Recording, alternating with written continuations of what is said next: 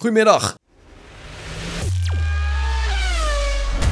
Alain Prost die vertrekt bij het team van Alpine. De viervoudig wereldkampioen was sinds 2015 de adviseur van het Franse team en verlengde elk jaar zijn contract maar met één jaar. Nou, het management van Alpine koos ervoor om dit jaar het contract niet te verlengen, zo meldt namelijk Autosport.com. Vorige week werd bekend dat ook uitvoerend directeur Markin Bekowski het vel moest ruimen. Ja, die positie wordt tijdelijk opgevuld door de CEO van Alpine, namelijk Rossi.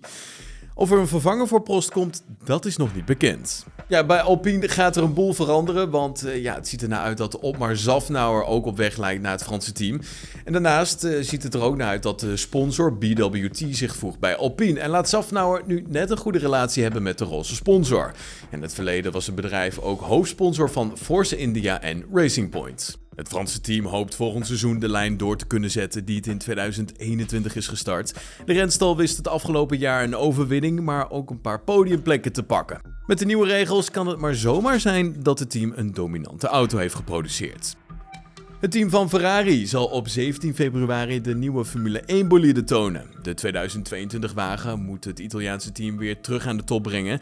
En met Leclerc en Sainz heeft het team in ieder geval twee gretige coureurs die maximale uit de auto zullen gaan halen. Ferrari is niet het eerste team dat laat weten wanneer de nieuwe auto wordt gepresenteerd. Aston Martin onthulde eerder al dat hun bolide op 10 februari te bewonderen is. Van de andere teams is op dit moment nog niet bekend wanneer zij hun auto's gaan presenteren.